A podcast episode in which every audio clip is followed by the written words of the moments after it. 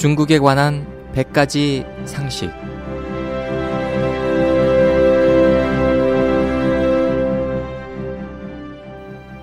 여러분 안녕하십니까?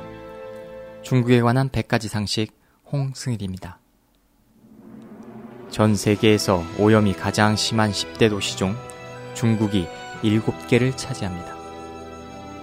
이는 세계보건기구 후에서 매년 발표한 보고서에서 나온 순위입니다. 이 중 중국 태원시가 영광스런 우승을 차지했습니다. 세계보건기구는 중국의 300개 도시에 대해 오염을 측정했고 그 결과 중국 도시 70%가 거주에 적절하지 않다는 판정이 나왔습니다. 세계은행의 연구에서는 중국에 있는 70%의 강과 호수가 심하게 오염되어 매년 최소 30만 명의 중국인들이 환경재해로 인해 직접적으로 사망한다고 합니다.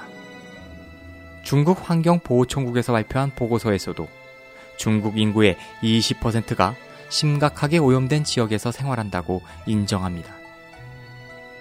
당국의 2006년 통계에 따르면 오염으로 조성된 환경 재앙으로 인해 국가적으로 매년 2천억 불을 소비하는데 이는 같은 해 GDP의 10%에 해당합니다.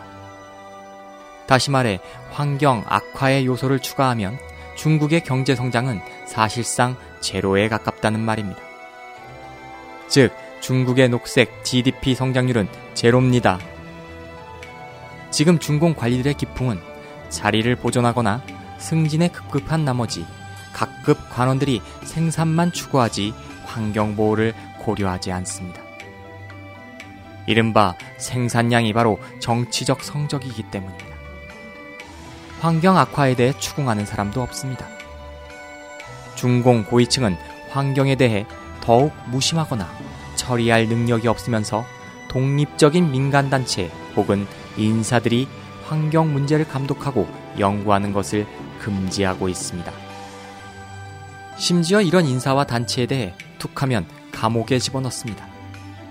중공은 날로 악화되는 환경위기를 국가 기밀로 분류해 환경 운동가들의 국가 기밀 불법 획득이란 죄명으로 박해하고 있습니다. 중국의 오염이 세계 최악으로 발전한 데는 마오쩌둥과 덩샤오핑의 역할이 컸습니다. 덩샤오핑은 중남해에서 일단 부유해진 후 다시 보자라는 유언 비슷한 가르침을 내렸습니다. 이로 인해 각종 문제와 후유증은 덩샤오핑의 구두선이 되어 모두 후인들에게 남겨졌습니다. 만약 올림픽을 거행하지 않고 국제적인 압력이 없었다면 중공 당국은 환경 문제를 거들떠보지도 않았을 것입니다.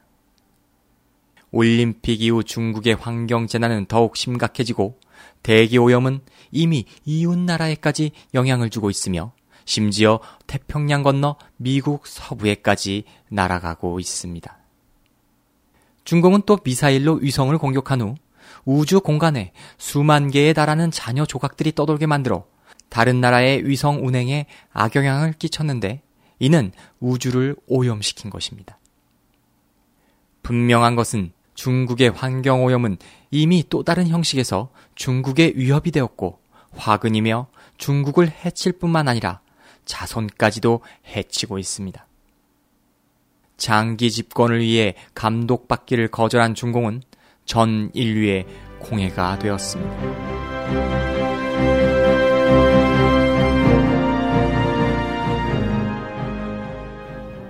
지금까지 홍승일이었습니다.